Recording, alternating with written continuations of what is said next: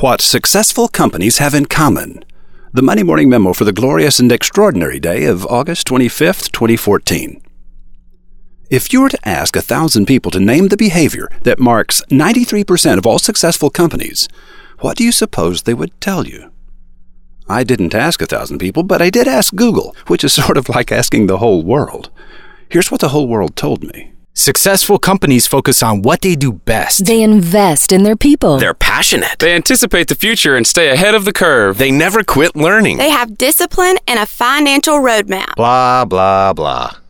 I was staring at a list of 86 different characteristics when the truth finally hit me. Half these people are guessing, and the other half are just preaching a sermon about their personal values and core beliefs. Not a single one of these writers has actually gathered the facts. Then I stumbled onto a book review written by Eric Barker of Time magazine.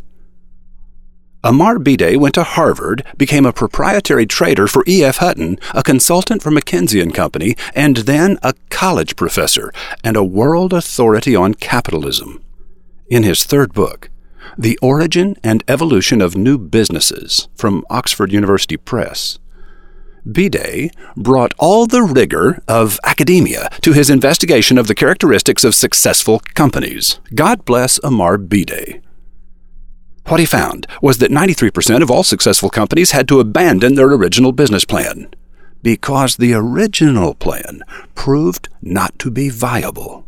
In other words, wrote Eric Barker of Time, successful companies don't succeed because they have the right strategy at the beginning, but rather because they have money left over after the original strategy fails so they can pivot and try another approach. Mary Whaley summarizes Bhidé's book by saying the winners in business survive and prosper because of an ongoing ability to adapt to opportunities and problems, are subjected to many detours, and stumble often along the way. Successful companies have an ability to improvise. Unsuccessful companies blindly stick to the plan. The principal difference between hope and a plan is presumption about the future. The intended plan is deliberate. The improvised plan is emergent. According to Eric Barker, deliberate is what's in the business plan, the PowerPoint deck, the list of goals, and that's what ends up changing 93% of the time. Emergent is what you find along the way. It's when your baby nephew ignores the gift you bought him, but loves the shiny wrapping paper the heart medication research that ends up becoming Viagra. Intel's decision to accept an order from Busicom, a second tier Japanese calculator company, started the company on its path to microprocessors. Sam Walton's decision to build his second store in another small town near his first one in Bentonville, Arkansas, rather than in a large city, led to Walmart's discovery of the attractive economics of building preemptively large stores in small towns.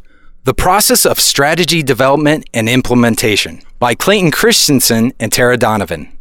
Novelist E.L. Doctorow once said, Writing a novel is like driving a car at night. You can see only as far as your headlights, but you can make the whole trip that way.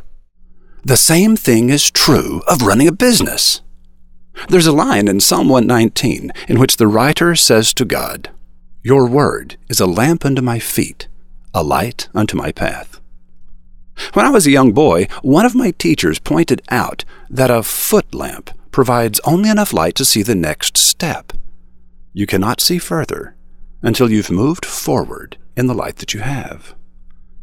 I'm betting E.L. Doctorow has read that verse too. One step at a time. And when something unexpected appears in the light, always be ready to improvise. Roy H. Williams. What do the Cube Apple Store on Fifth Avenue and the Bellagio Hotel in Las Vegas have in common? Both of them rely on the ancient science of feng shui to drive sales. Kathryn Weber is one of the nation's leading feng shui experts. Listen in at MondayMorningRadio.com as Catherine explains how the seductive power of feng shui can be harnessed by business owners to increase customer comfort and increase return visits. Feng shui, Katie teaches, translates to wind and water and it essentially boils down to 5,000 years of common sense.